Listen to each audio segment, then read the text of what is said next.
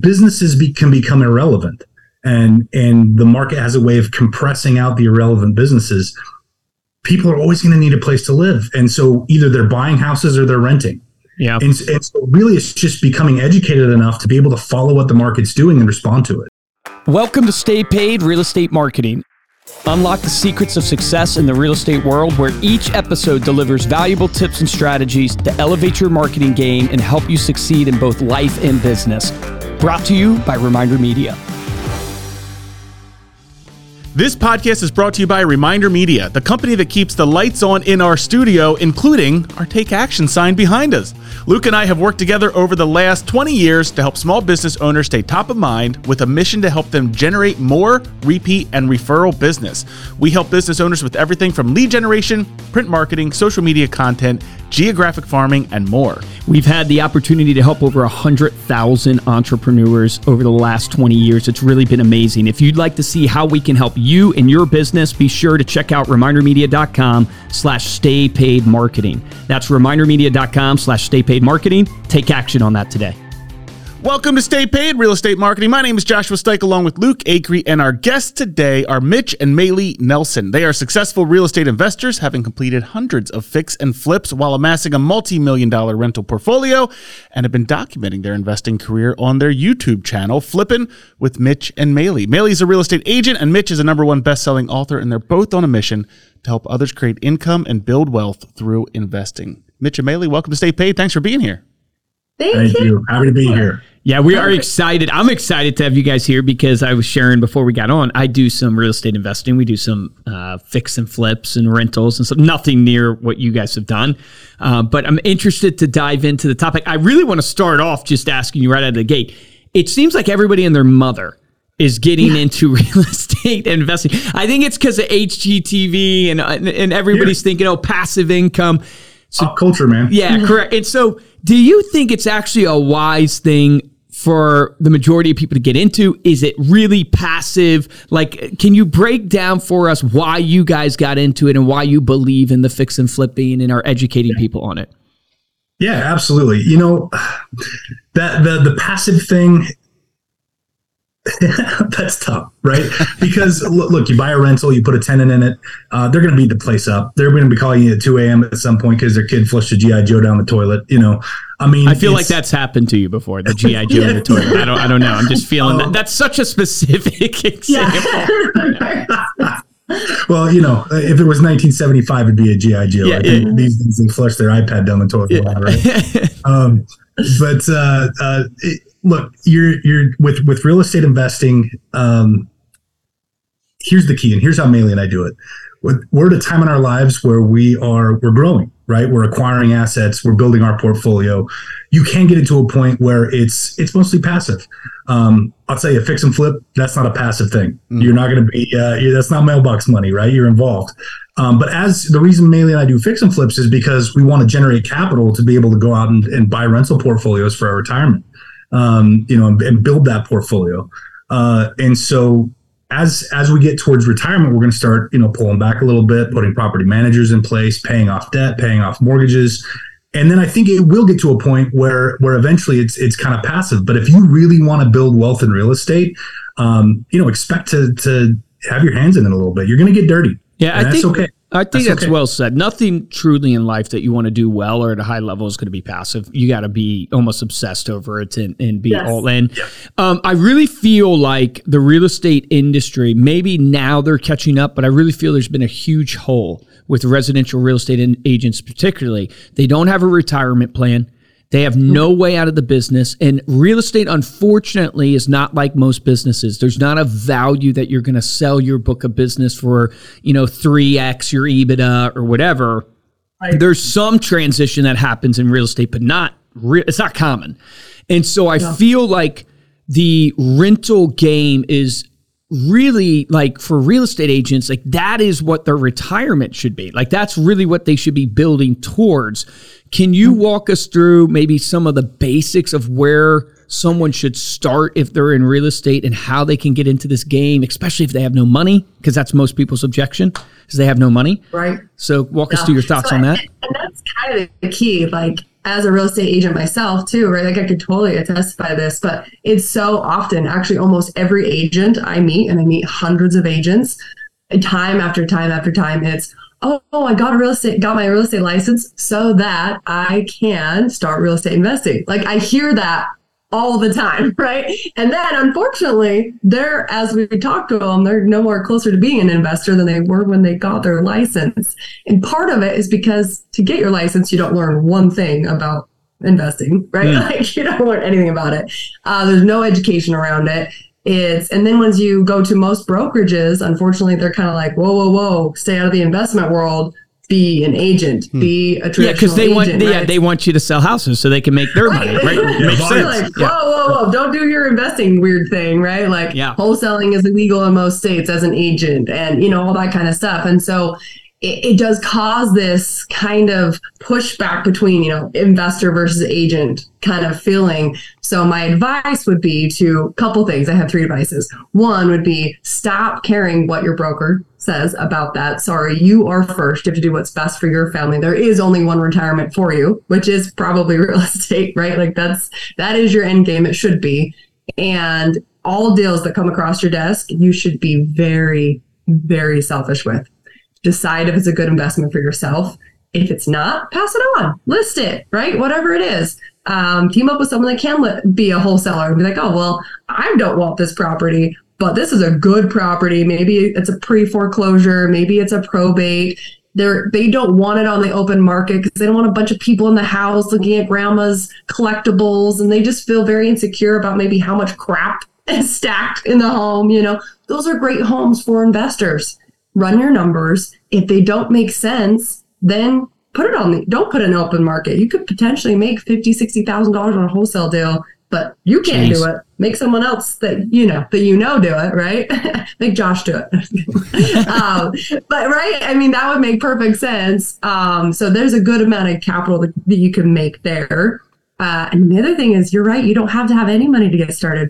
In fact, my first real estate transaction I ever did, I found somebody who had credit had a credit card. And they bought all the furniture for my short-term rental. So we paired up and did a joint venture agreement. Wow. And cash flowing like four thousand dollars a month, like right out the gate. Wow. You know, so I... Sublease agreement too. She didn't, she yeah. didn't buy the property. She I just subleased the, property. She the place and then... Let me make sure I understand it. You found someone that had a property that you basically... So in this yeah. case, it was um, a sublease. So I found okay, you, somewhere downtown. Okay, perfect. Yeah, where I was able to, and it was during the holiday season. And so I didn't even have to do a first month down payment. It was just, it wasn't first and last. It was just first month's rent. And so I was able to rent out, you know, for like fourteen hundred dollars. Wow, and they genius. Did it too. So they put on their credit card for the lease uh, um, payment and for the ten thousand dollars in rental or in furniture. And then we had a we had a short-term rental. Like it was so awesome. Uh, and so that was my first, obviously, deal. And we've done thousands, you know, since like that. But um, I, honestly, too, like if you can figure out the um, the game of understanding people's concerns, right? Because that's what sales are. Sales in general is just solving people's problems. And so if you can solve someone's problem with maybe they're behind on their mortgage. We bought a house for a dollar. That's crazy. Was like it, we bought a house for a dollar. And it's just understanding what's their concern. Maybe you can take over their mortgage, right? And not take over it as far as like consume their mortgage, but just start making their payments for them on time every single month to save their credit. And you would be so surprised what happens as far as like, now I get to rent this property out. Almost all of our rentals are sub two. So that, we're paying the mortgage payment. That is crazy. That is amazing. So like if you're, if I'm a real estate agent today, right, and I am looking at the deals that are coming across my desk, and yep. let's say I find a, a deal and I need to come up with a down payment to get that property, or I could go, I guess, the owner financing route and see if they will finance it for very little down payment. Like what's your advice to me? Like where do I start to try to, like, I don't have fifty grand to put down or right. whatever it is, right? right? I don't have yeah. the money to put down. Like, what do I do? Because everybody might be listening to this. Is there a way for them to, do they go crowdsource it? Like, what's the thought yeah. process there? Well, here's the thing. I mean, let's be honest, any schmuck could find a house on the M L S, go get a mortgage on it, right, and throw a tenant in there. Like, that's not that's not investing, right? That's uh, it, investors are creative and investors solve problems. Um, the the the best way to be able to get a deal on a on a property is to be able to solve someone's problem, because then you're bringing value to the table that's not just money. Yeah. Right. And so, so does that mean, so, sorry to cut you off, does that mean really you should be looking for deals in a certain like criteria? Like you had mentioned, like the foreclosures, or you had mentioned like, yeah. maybe it's like absentee owners, or like in, it's a dilapidated or, you know, rundown house. Like that's where you would start versus the deal coming across your desk necessarily. Look, we, Better or- we have, we're in a, we're in an interesting kind of market right now, right? I mean, uh, you know, mortgages are more expensive right now than than rentals are on a monthly basis, right? That, that's weird. It is. Like, I have never seen that before.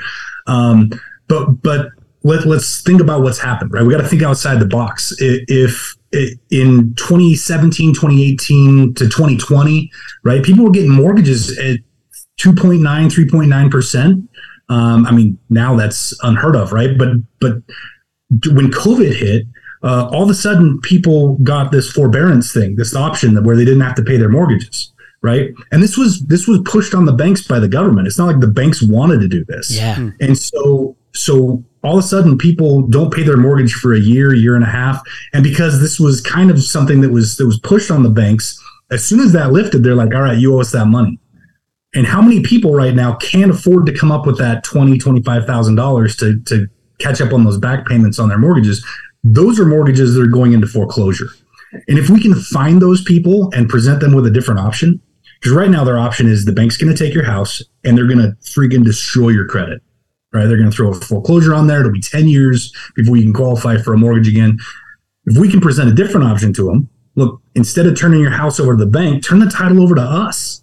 And what we'll do is we'll catch you up on that payment. What do you need? twenty thousand dollars, twenty-five thousand dollars? Is that what you're behind? We'll write a check right now, right? Whether that's our money or or we find a partner to come in and, and use their self-directed four oh one k or their H E L O C or savings or whatever. Um, you know, we write that check. We send it off to the bank. Obviously, this is all in a contract, right? Um, now we've caught them up on their mortgage. And the part of the deal is you leave your mortgage in place. We're going to get the house, but what you're going to get is credit repair. We're going to make that we're going to make that payment on time every single month for you. And within a couple of years, you'll be able, you know, your credit will be back as long as you don't screw it up in a different way, right? Your credit will be back. You'll be able to go buy a house again. That's um, crazy. So, That's so genius. Here's what it, what's your op- what are your options? Turn your house over to the bank, credit destroyed. Turn your house over to us, credit, credit restored. Yeah, right. Which yeah, one are they going to pick, right? And now we have the title. The mortgage stays in their name. And because we're not using our credit, there's no limit to the number of, of properties we can do, right? So, so they so signed the title over to you. So technically you own the house. Mm-hmm. You're paying their mortgage. Yeah, yep. So crazy. So how do you find those deals? Like how would a normal real estate agent so, or honest, investor a, find them? On the agent side, I have five that are on my desk right now. Like people that are about to go in foreclosure, the first thing that they do is they call a real estate agent sometimes. And then sometimes they call off of like those um, ads that see on Facebook or on whatever that's like, you know, in distr- if you're in d- uh, distress, you know, we'll buy your house fast cash. Those are the two options that really people have if they're in that forbearance situation. And people didn't realize this. This is what's sad too. So we're in a really unique, amazing opportunity, bad and good, because it's sad that it's happening to all these people, but amazing for investors because for the first time in so many years, I mean, really since two thousand eight, this exists. Up until then, really pre-foreclosures and stuff just kind of just was not there, you know? Hmm. Um, but it's exciting because for the people, unfortunately, that got put in that position, they didn't know that it was due on the front end. They thought that their payments would be due on the back end, like they were going to add more monthly payments or like extend the loan, the life of the loan. But that's not what happened at all. Like they're front loaded all of that and it is all due right now, which is so sad. Mm. And so it is like twenty thousand dollars, thirty thousand dollars. And anyway, so, so they are actually that's listed. Super interesting. So the government basically created a massive problem Yeah. Of letting people. Surprise. It literally. The government created a problem. I know. Yeah. Don't get me started there. I mean, it's not a political podcast, but I might go political here. No, but the like government literally can't run anything, but yeah. the, they create this massive problem. It's a huge opportunity. So now I'm understanding it. So these foreclosures are coming um, hmm. because of the situation that people cannot catch up for these loans they basically pushed off, or these mortgage payments they pushed off. Right. Just, it's a minute detail, but I'm confused on it. How can they give you the title of their home if they have a mortgage on it? Doesn't the bank have some say? Like, that's their asset that they're banking on. Like, like how does that work? I don't want to get too technical, but it seems yeah, like I was just gonna say how technical do you very yeah. technical, yeah. But you know um, what I mean? So, like that feels like the bank yeah. owns the home. Not they can't sign yeah. the home over it's to not you. A car though, so that's good. Yeah. yeah, yeah, exactly. So so the bank actually doesn't own the home. I mean, if you look, if you have a mortgage, look at the title, you're on title, right? The bank holds a lien position. Uh, now, in most mortgage contracts, I'd say probably every mortgage contract, there's a due on sale clause. Um, now, let's let's be honest here. Banks are not in the business of owning real estate. If they were, they would take their billions of dollars that they have and they'd go buy real estate, right? They're in the business of extending loans and receiving payments. Yeah, correct. And if we if if we as the investors take a loan that's in that's not in good standing and turn that around and and put it into, you know, into that that good standing box that they want it to be in, um, I mean, are do they, you have to get the bank to sign off on the transfer of the title? I usually don't. I usually don't even let the bank know. Right? That is one of, one amazing. Of the things, and you said don't get too technical, but I'm just going to a little bit, little technical. Um, well, so this is good. This is, is good um, clickbait. We can say he doesn't let the banks know. Dun dun. Don't let yeah. know. Yeah. I mean, right? Why raise? A, why? Why make it more complicated for ourselves? Yeah, right. Yeah. Um, so usually, what we do is we turn the we we we t- we have the seller title the house over into a property trust, just okay. a simple trust. Right. Um, that's, that's named the address of the property. Okay. And then, um, our contract with the, uh, with, with the seller is they turn the trust over to us. Okay. How many times have you guys done this? Dozens and dozens. And that's dozens. Amazing. And we've helped hundreds of students do this. So this is like what yeah. we teach. Yeah. What a day. Great hack. What we, we do it for ourselves about monthly. Yeah. Hey, so, and are you doing more flips or more rentals, or how, how are you? We kind of flipped the game. So, okay. I mean, we've done Depends over two hundred fix and flips, right? But, and we currently still have a few that we're wrapping up, but realistically, because of how the market shift, and I love what you said, it's always a good time to buy real estate. It's a bad time to buy real estate, but what strategy do you use? And that's the key that, that we bump up against all the time, is that most people have like one tool up their belt, you know, like they're like, hey, I up the belt. I said that again. We have a joke. I say that too often. Um, so in their belt. Yeah, two tools in your belt, not up your belt. That's terrible. But um, so, uh, but that's the key, is like, what tool should I be using right now? Like, what is the scenario that's going to solve the problem for people? And fix and flips, I mean, they're great. Don't get me wrong. And you can still find phenomenal deals. And there's still people that need your help to buy cash offers and whatnot. But realistically, that's not where the, I mean, the real money, as far as like building growth, is finding these seller financed or subject to deals. Yeah. I mean, this is, this is where it's at right now, because, you know, most of the time, if you're, most agents are like, oh, well, mine might have two or three rentals. Right. And that's pretty common, maybe, you know, but that's not retirement. Yeah. Nobody's retiring on three rentals or two rentals. And Fannie Mae and Freddie Mac are going to hold you to, you know, maxed out at ten. Right, like that is the most amount of properties you can own in your name. Oh, mortgages. That's right. The most amount of mortgages you can have in your name. Yeah. Yeah, and mm. so that's not retirement either. Ten properties, even if they were paid off, I mean, that'd be pretty amazing, but mm. not very likely in uh, your lifetime. You know, unless you're yeah, it's really, more for yeah, it's more for your kids if you have ten. Yeah, that, yeah. You know. and, and here's the thing about the real estate market um, that I love. I love real estate as an investment category more than any other investment category, because it's non-compressible. Right. People need food, water, and shelter. It's not it's not going away. Um, and if you look at it, you know, compared to other investment categories, what happens to people who had their money tied up in Kmart stock? Yeah. Or Sears stock, or, uh, you know, Kodak. Um, it, it, you know, businesses be, can become irrelevant. And and the market has a way of compressing out the irrelevant businesses. People are always going to need a place to live. And so either they're buying houses or they're renting. Yeah, and, and so really, it's just becoming educated enough to be able to follow what the market's doing and respond to it. We can't control the market, Um, so you need to have exit strategies in place. So if the market changes while you're in the middle of a deal, that you don't get stuck, right? Uh, and it's important to have those before you get into a, a deal. You you have to have those exit strategies in place to say, okay, the market turns left, this is what I'm going to do. If the market turns right, here's what I'm going to do. Um, but but then also to, to be able to say, okay, now the market did change. Now what's my strategy? Mm-hmm. And and be educated enough to to have those multiple strategies that you can shift with it. Otherwise, you're investing for a year or two every five or ten years, right? If you only have one strategy. Yeah. Imagine this, you're driving around town and you see a house that you previously sold with a for sale sign in the yard featuring an agent that isn't you. There's no worse feeling than knowing you missed out on an opportunity for repeat business simply because a former client forgot your name. With Reminder Media's help, you can become unforgettable with your own branded magazine. In fact, seventy percent of people who receive a personally branded magazine from their agent have done repeat business with them simply because they sent them the magazine. Never lose another client again because they forgot who you were. Visit reminder media dot com slash forgotten agent to request your free sample of our branded magazine. That's reminder media dot com slash forgotten agent. Take action on this today.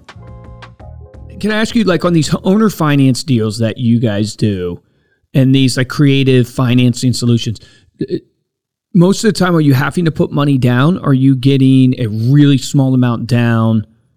Like ha- It's so subjective. Yeah. I mean, okay. So um, there's not, like, I just didn't know if, like, um, you're finding with owner finance, it's more of a negotiation to get the price lower. So let's say somebody wants a million dollars for their property, right? Mm-hmm. And you're like, hey, I can't give you, or I can give you the million, but I have to do it for this interest rate, right? So let's owner finance it so you so you give me a better interest rate. Or yeah. I can give you less, you know, eight hundred thousand for X interest. Like, do you, like, are you using it as a way to just literally leverage the, the mm-hmm. combo? You don't really, it's not because you're going, hey, this solves my down payment problem. No. It's really just to, to, to work on the deal, the, like to make the deal the, what you want it to be. Yeah. So, yeah, I mean, there's so many, it, it's so subjective to each property, but the, the cool thing about seller financing, I mean, I, some deals we walk in and it's just like, dude, just get me out of my mortgage. Yeah. Right? Just take it over. Mm-hmm. We walk into, you know, one hundred thousand dollars, two hundred thousand dollars worth of equity. We come up with a little down payment, start making their payments, and they're happy because they're out of their problem. Right. And then others where, you know, and, and these tend to be the ones that aren't distressed homeowners. This is why we like working with distressed homeowners, is because we can solve a different problem and get a bigger win for us. Um, but, uh, you know, there, there are cases where people are like, look, dude, I got I got two hundred fifty thousand dollars worth of equity. How are we going to work this out to where I get my equity paid out, right? The beautiful thing about negotiating with a homeowner is they are your bank mm-hmm. in a in a sub two or a seller finance process. And we take a lot of things for granted with banks, right? We don't get to pick how long we amortize the loan for. They give us two options, fifteen or thirty years. You're right, right? Yeah. Um, we don't get to pick our down payment. They tell us how much we need to bring down, or we can bring more than that, but they tell us the minimum, right? When when we when when we're working with a with a seller directly and they're our bank, we have five things, and we use the acronym B P A I D, B P A I D, right? We can uh, we can choose the balloon payment, right? How long are you going to let us do this for? You can let us do it for five years. You can let us do it for ten years. You can let us do it for thirty years. Like, you know, how long are you going to let us do it for? P is purchase price. Um, a lot of times, that's all uneducated homeowners are focused on is yeah. what what am I going to get? Well, I know your house is worth nine fifty. You're saying you want a million for it. I'll give you your million, but you're going to amortize it. What's important to me is cash flow. This is going to be a rental for me. So um, I'm going to need you to amortize that over forty-five years instead of thirty so I can get the payment where I want it to be. Mm. Yeah, right. And so now my, uh, I've given them their million dollars. I'm planning on holding it for ten years. So appreciation will take care of that. Right. Um, so if I, if I stretch out the amortization, now I've got the payment where I needed to be. We can negotiate the interest rate. Um, sometimes we don't even bring up interest rate, and then it's zero. But if they're they're no, savvy enough, no way, like, you've gotten people to do zero interest rates. Oh, totally. Yeah, yeah, get out. Is you just don't bring it up at all. Get out. I like your strategy of not bringing it up. That is the that is the golden nugget right there. Don't bring up the banks. Don't bring it up. Just don't bring it up. That's so crazy, man. I uh, can't believe that. That's nuts. No. That's awesome. Wow. And then the D is down payment. So it makes it, that's a great acronym and a great way to, to to frame it up of like, this is what I control. It gives me these negotiating levers to be able to get the deal where I need it to be, because on investing, and it makes so much sense, it, to you, it doesn't really, what matters to you is the return. What matters to you is the cash flow that you're getting from that asset. So, okay, if you paid fifty grand more than what someone would pay today, but you don't care if you're getting the cash flow you need, and you're going to hold the asset, right? You're, you're buying and you're holding. Um, yeah. and, and it's going to appreciate three, four percent every year. Yeah. So, yeah. That's so, that's yeah. so good. Do you guys market your business? Like, are you getting inbound leads as well? Or are you always going out oh, and looking for the deal? Yeah. Luckily our business kind of took a, you know, a shift, um, about two, well, I guess in COVID. So twenty twenty, we started our YouTube channel, right? Flipping with Mitch and Maeli. And that really did kind of create that shift for us, so that we're no longer like chasing after those leads. Um, and I mean, we really do create real estate investors. Like that is, that is what our primary objective okay. is every single day. We are working with students. We're still doing it ourselves, but realistically we've kind of, it is more of a passive scenario because we've created our brand and people are just bringing deals to us saying, hey, does this look good? Hey, does this look good? Hey, do you want to partner up with us? Because I'm terrified to do this by myself That's on my first brilliant. One. Yeah, brilliant. Rightfully so, they're terrified. Well, let's come together and let's figure this out. And believe it or not, I mean, it doesn't have to work that way. No, but a lot no, no, it doesn't. Um, and and a lot of times people, like, we want to create a network, right? It's a community of people that do have. There's trillions of dollars in real estate retirement, or ex- excuse me, not real estate, but in retirement accounts. Yes, most people don't know that you could buy a rental with your health savings account.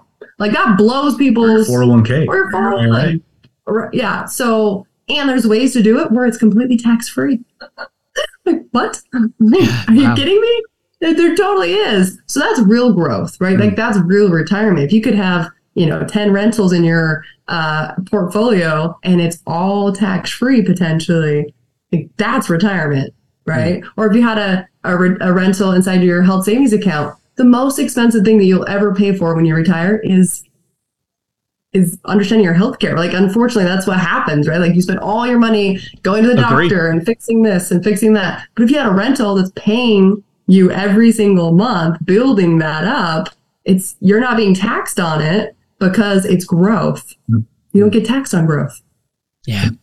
Now your tenants are paying your healthcare. The, there's right? so much truth. Like, I mean, we could do a whole podcast on estate Uh, trust and stuff like that. And, and the, like, I, I'm no expert by any means, but I've been through the trust and estate planning process a couple times, and it is crazy what you can yeah. do with these trusts uh, yeah. to store away value where you won't get taxed on the, uh, on the growth of that value. Mm-hmm. Um, it's, it's pretty nuts. Now, you don't own it, that the, you know, the people who are going to inherit your, you know, trust, or like, there's ways around it, but um, it, it's yeah. pretty interesting stuff. Okay. So I like, I want to understand a little bit more of the mechanics of trying to, like, here's my hardest part as an investor myself, besides not knowing nearly enough, is how do you find the deal? So I'm going to explain to you what I have someone doing right now. Is I have an intern that is calling. They're looking up the multifamily because I'm specifically looking for, you know, so this might not apply to what you guys are doing, I don't know, but six units, twelve units, twenty-four units. You know, I, I have, I would still do a single residential property, but I'm kind of trying to play in a space that's not too big that other investors are in, and the other, the normal investor's not going there. So I have um, these, these usually are owned by a registered agent that you don't know who the owner is. So we look up online, who's the registered agent, which is usually an attorney or something like that. I have the intern calling the attorney to try to figure out who the owner is, and uh, are they interested in it selling their property, and what would, you know, they want to see out of that property. We have found a decent amount of deals that way, of literally just yeah. call, but it's so time consuming, and and the mechanics of it are are painful.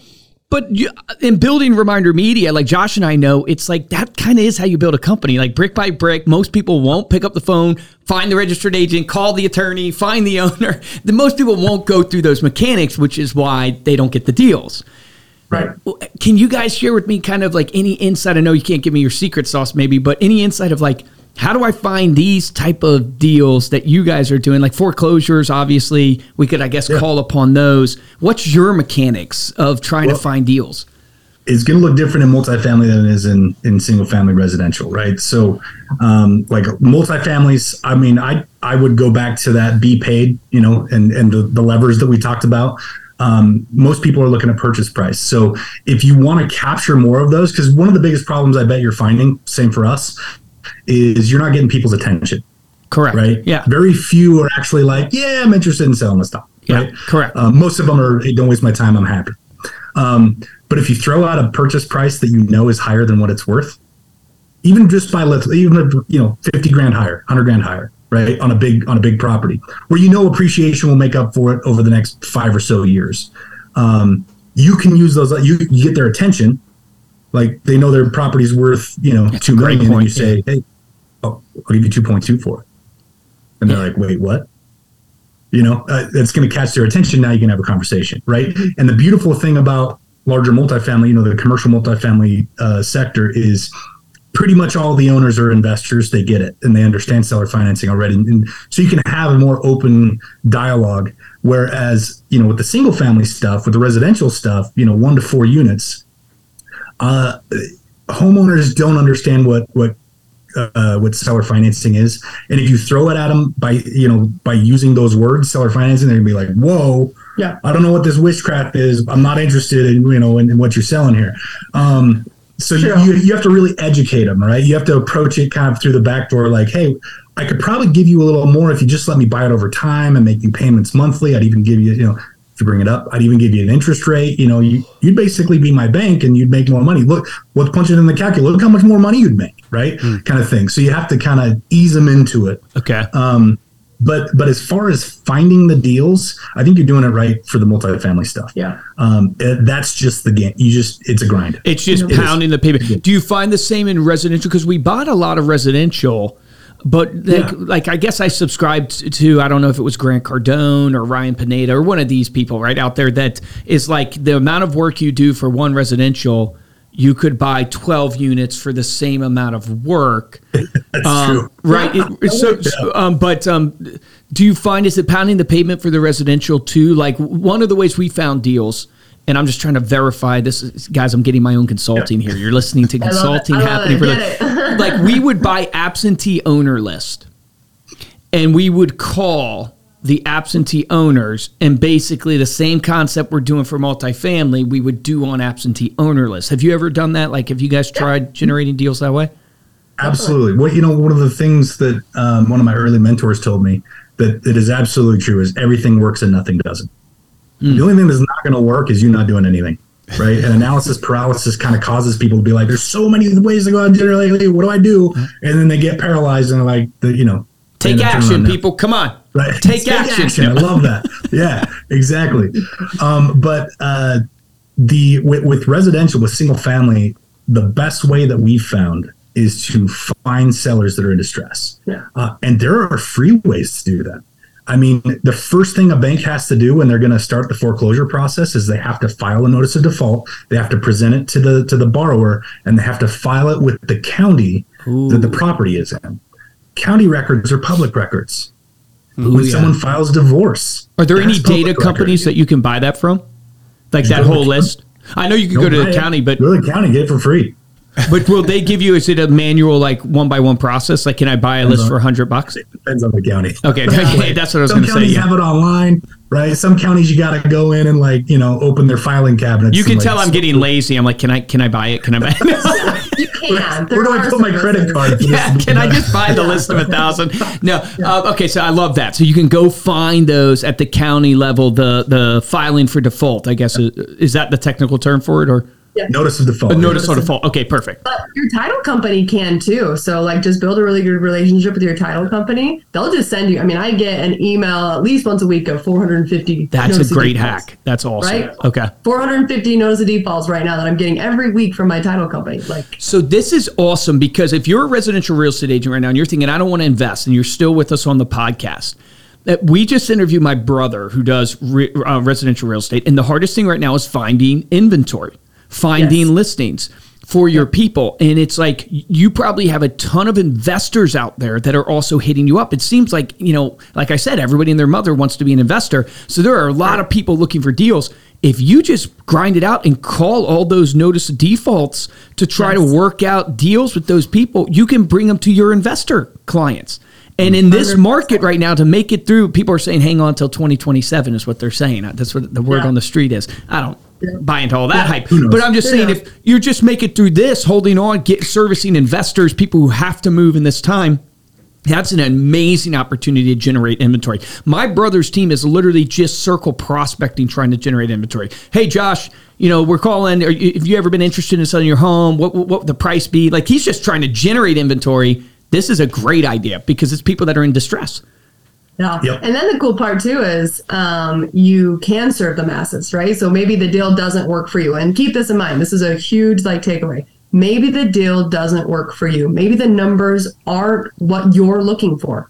Be very like, you can have your box, right? Know your numbers, but it doesn't mean that there's not hundreds of other people that don't want that deal. Because like for us, we don't do any of the work ourselves, right? So we're outsourcing everything. So it's ex- it, our numbers are more expensive. Everything that we do is going to be more expensive. Our marketing's more expensive. Our right, everything is. You guys are like but me. You guy, just want to buy the default notice list. See, I knew I was onto something. You guys just want to yeah, buy it yeah. too. But maybe that person who is, you know, they're going to move into it. They're the fixer-upper person. They're the one that's going to, you know, doing that. That doesn't mean, so that's a good deal for that person because yeah. they're not having labor costs. They're doing it themselves, right? They're not having to do all the stuff that we do uh, on a company level. So it's going to be, you know, fifty thousand dollars cheaper. That's a good deal for them then, right? Yeah. So just because it doesn't work for you doesn't mean that the masses don't need to still see that property. Put it on a contract. Let's come up with a strategy that works for everyone. And I do say that if you book a call with us, like you go to our flipping dot education and you actually go through the, the process of figuring that out and you book a private call with us, we will give you that seller finance calculator. Because that go. changed the game for me. That seller finance calculator that Mitch was talking okay. about where you can push all five levers. yeah, I need to, I need to get that. yeah. In the middle of like looking at deals and you're just quickly, right? You're just looking at stuff. If you can, you know, tweak those five things and if one of them works and you push that lever, it's like, oh, got the payment I need, bam, make the offer, right? Just get that, get that payment where you need it, make the offer. That's so you good. You can do that on any deal. You're saying that it, it basically from a mindset perspective, you know, t- Tony Robbins talks all the time about limiting beliefs. Like, yes. I think that is one of the biggest struggles for people when it comes to investing. The limiting belief of, can I do this? Is it too risky? The limiting belief that the homeowner will actually finance it for you. Because even in my mind, where I'm at in life, I go, man, will people actually own or finance? And we've done, I've done it a couple times, but it still shocks me that people do it. Like the fact that you got somebody to not do interest on your, on the, it's crazy to me, but. It, you're right. It, it's like you don't have what you don't ask for. Mm. And it's like it's your limiting belief that you're personifying on everybody else. Stop doing that. If you believe it, then you know then somebody will probably do it. You just got to bang enough doors down. And uh, and then the, then the market will tell you if it's worth the effort. So you might as well yeah. try. Then it will tell you how hard it was. The market will respond to you and go, yeah, you were able to do it, but it took you a thousand doors to do it. That's probably not time effective there. So maybe make the offer a little better, you know, type idea. So I, I love it. So tell me about your course a little bit. Like how, one, how can I find it? How can people listening to find it? And then what does that look like? Because I know you guys are, said you're doing a lot of coaching these days. Yep. Yeah. Yeah, we're doing a lot of coaching, a lot of educating. Um, so so just simply go to flippin dot education. Um, that's going to be a spot where you can book a call with me or Maeli. Uh, and we answer the phones where it's us directly. It's a Zoom call. Once you book that call, it'll prompt you to watch a one hour video that's going to kind of prep you for that call. As you can tell, like we we run a very technical, you know, like like we get very into the strategy with this real estate stuff. So you're going to want to watch that video before you go to the call so you can keep up with the conversation. Yeah. Um, but, but with that said, um, you know, we're, we're, I mean, we train on everything from fix and flips to rentals to, you know, right now, what's really big is this sub two and seller finance strategy. We, we train on multifamilies and commercial real estate. I mean, wholesaling, like we talked about, you have to have a strategy for every market condition. And so it's important for us to equip our students with, you know, all the different strategies that they can go out and do. Um, and so, I would say too, everybody's not the same. Some strategies really work and resonate with certain people. And then we, you know, start diving into stuff and they're like, whoa, like short-term rental sounds absolutely horrible for me. Okay, cool. Yeah. Don't do that. Don't do short-term rental. Don't do that. Right. Yeah. And, and it, that's the key, is like watching and really understanding who you are and what resonates with you and your end-term goals, because that's what matters. Like, where you, where do you want to be in five years? Where do you want to be in ten years? Mm, love it. Great advice. As you know, it's, it, it's, uh, real estate investing is hard enough, right? It's a grind. Like, if you're going to get into this and you want to build wealth, it's something that you're going to have to work at and grind at. Um, so you might as well pick a strategy that you actually enjoy doing. So you well get a said. little bit of, you know, a little bit of pleasure out of it. Yeah, well, well said. Awesome. So flipping dot education is the site for your course. Uh, before we close out, Maeli and Mitch, let people know how they can connect with you. Yeah, so you can go to our Instagram account, which is just um, Mitch and Maeli, and you can go to our Facebook account. You can go to YouTube, which is obviously follow along. We give a ton of amazing advice, like similar stuff that we've done today, but we do go into a lot of detail on our YouTube channel. So that's just Flippin' with Mitch and Maeli. Yeah, awesome. Our, and of our, course, our website, which will take you to all those places, which is Mitch and Maeli dot com. Cool. Awesome. And thank you all so much for listening. All of those links uh, that were mentioned, you can get in one spot in the show notes over at stay paid podcast dot com. And while you're there, you can get the video of this episode. If you enjoyed this episode and want to show your support, head on over to Apple Podcasts, drop us a five-star review. We will read it here on the show. And the best way to show your support is simply to share this episode with someone that you know. If you want to get hold of me or Luke, you can email us at podcast at reminder media dot com. And of course, you can follow us on social media. We are at Stay Paid Podcast. For this episode of Stay Paid, I'm Joshua Stike. Guys, I'm Luke Acree. Guys, that was awesome. If you're in real estate, like, I feel like maybe you're sitting here and you just need that little uh, kick. You're ready to run butt. through a wall right now, aren't you? Well, I'm just like, I just think it's, you're, you have such an go. advantage yeah. as a real estate agent. You have such an advantage. You know the market. You you know the process of buying and selling homes. Like, you're there. Like, it's such a massive opportunity. And keep in mind, like, you don't have a retirement plan for real estate. And so this is an incredible opportunity. My action item, though, for you, whether you want to invest or not, which I think you should invest, but whether you want to invest or not, is that whole idea of going and finding these distressed sellers is brilliant for this market. You have a low inventory market right now. You need to find inventory. Mm-hmm. This could be a way for you to do it. It can be a way for you to find a deal. Going to the county and finding that notice of default. I mean, I know I'm going to call my brother after this and say, hey, have you ever done this? Get on the county's website. See how many there are. Let's get the intern to call them. And just call them. See what you get. See how many homes come out of it. That's the action item. Take an hour, two hours this week. Do that. The difference between top producers and mediocre producers in every business. Top producers take action. Take action on that today.